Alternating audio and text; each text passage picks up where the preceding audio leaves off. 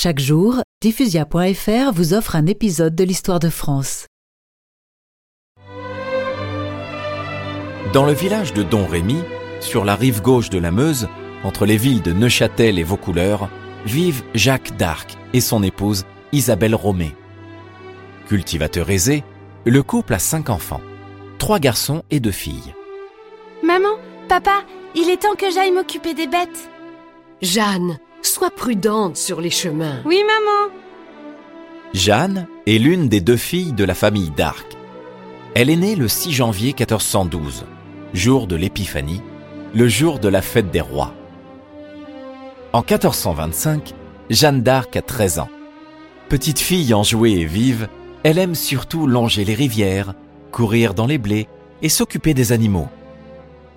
Dès qu'elle le peut, sa sœur Catherine se joint à elle. Attends-moi, Jeanne, je t'accompagne.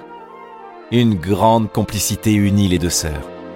Viens, Catherine. Au bois chenu, nous descendrons abriter le troupeau sous le vieux hêtre de l'ermitage. Oui, et tu pourras honorer la Vierge Marie. À 13 ans, Jeanne est déjà très pieuse. Elle se rend souvent dans les chapelles des environs. L'ermitage Sainte-Marie, près du bois chenu où elle emmène paître les brebis, et Notre-Dame de Bermont, dans le village voisin de Greux, à 3 kilomètres à peine. Ces deux chapelles sont dédiées à la Vierge Marie, que Jeanne vénère tout particulièrement.